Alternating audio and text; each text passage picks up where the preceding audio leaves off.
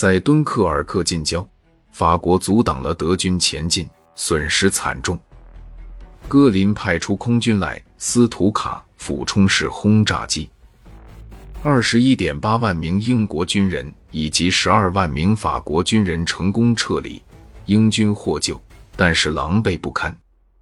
法国人将被送回法国，进行捍卫祖国的最后努力。英军被送到重新整备中心。英国上下盛赞。敦刻尔克大撤退是一项惊人的成就。然而，丘吉尔把大家拉回到现实。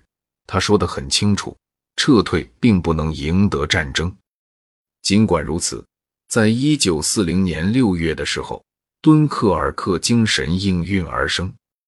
这场战争的无情以及敌人纳粹的破坏力，此刻在英国十分明显。轻松与幽默变为了动员全国的努力。六月四日，对抗着失败声浪的丘吉尔发表声明，他的语调让人难忘。我们要在滩头作战，在登陆地作战，在田野、在街头、在山区作战，我们绝不投降。六月四日，德军攻下敦刻尔克，有个大礼在等着他们。国防军宣传部对此大加拍摄，英军留下了几乎全部的装备。国防军士兵兴高采烈的自拍，他们还找到一部法国的留声机，里面的著名的唱片来自莫里斯·谢瓦利埃。攻势继续，法军溃不成军。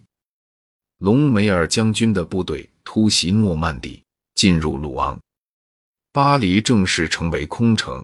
换言之，就是毫不抵抗，送给敌人，以避免像华沙或者鹿特丹一样的命运。法国政府牵制波尔多，德军进入巴黎，谣言满天飞，说德军奸杀掳掠，就像普鲁士人在一八七零年所做的一样。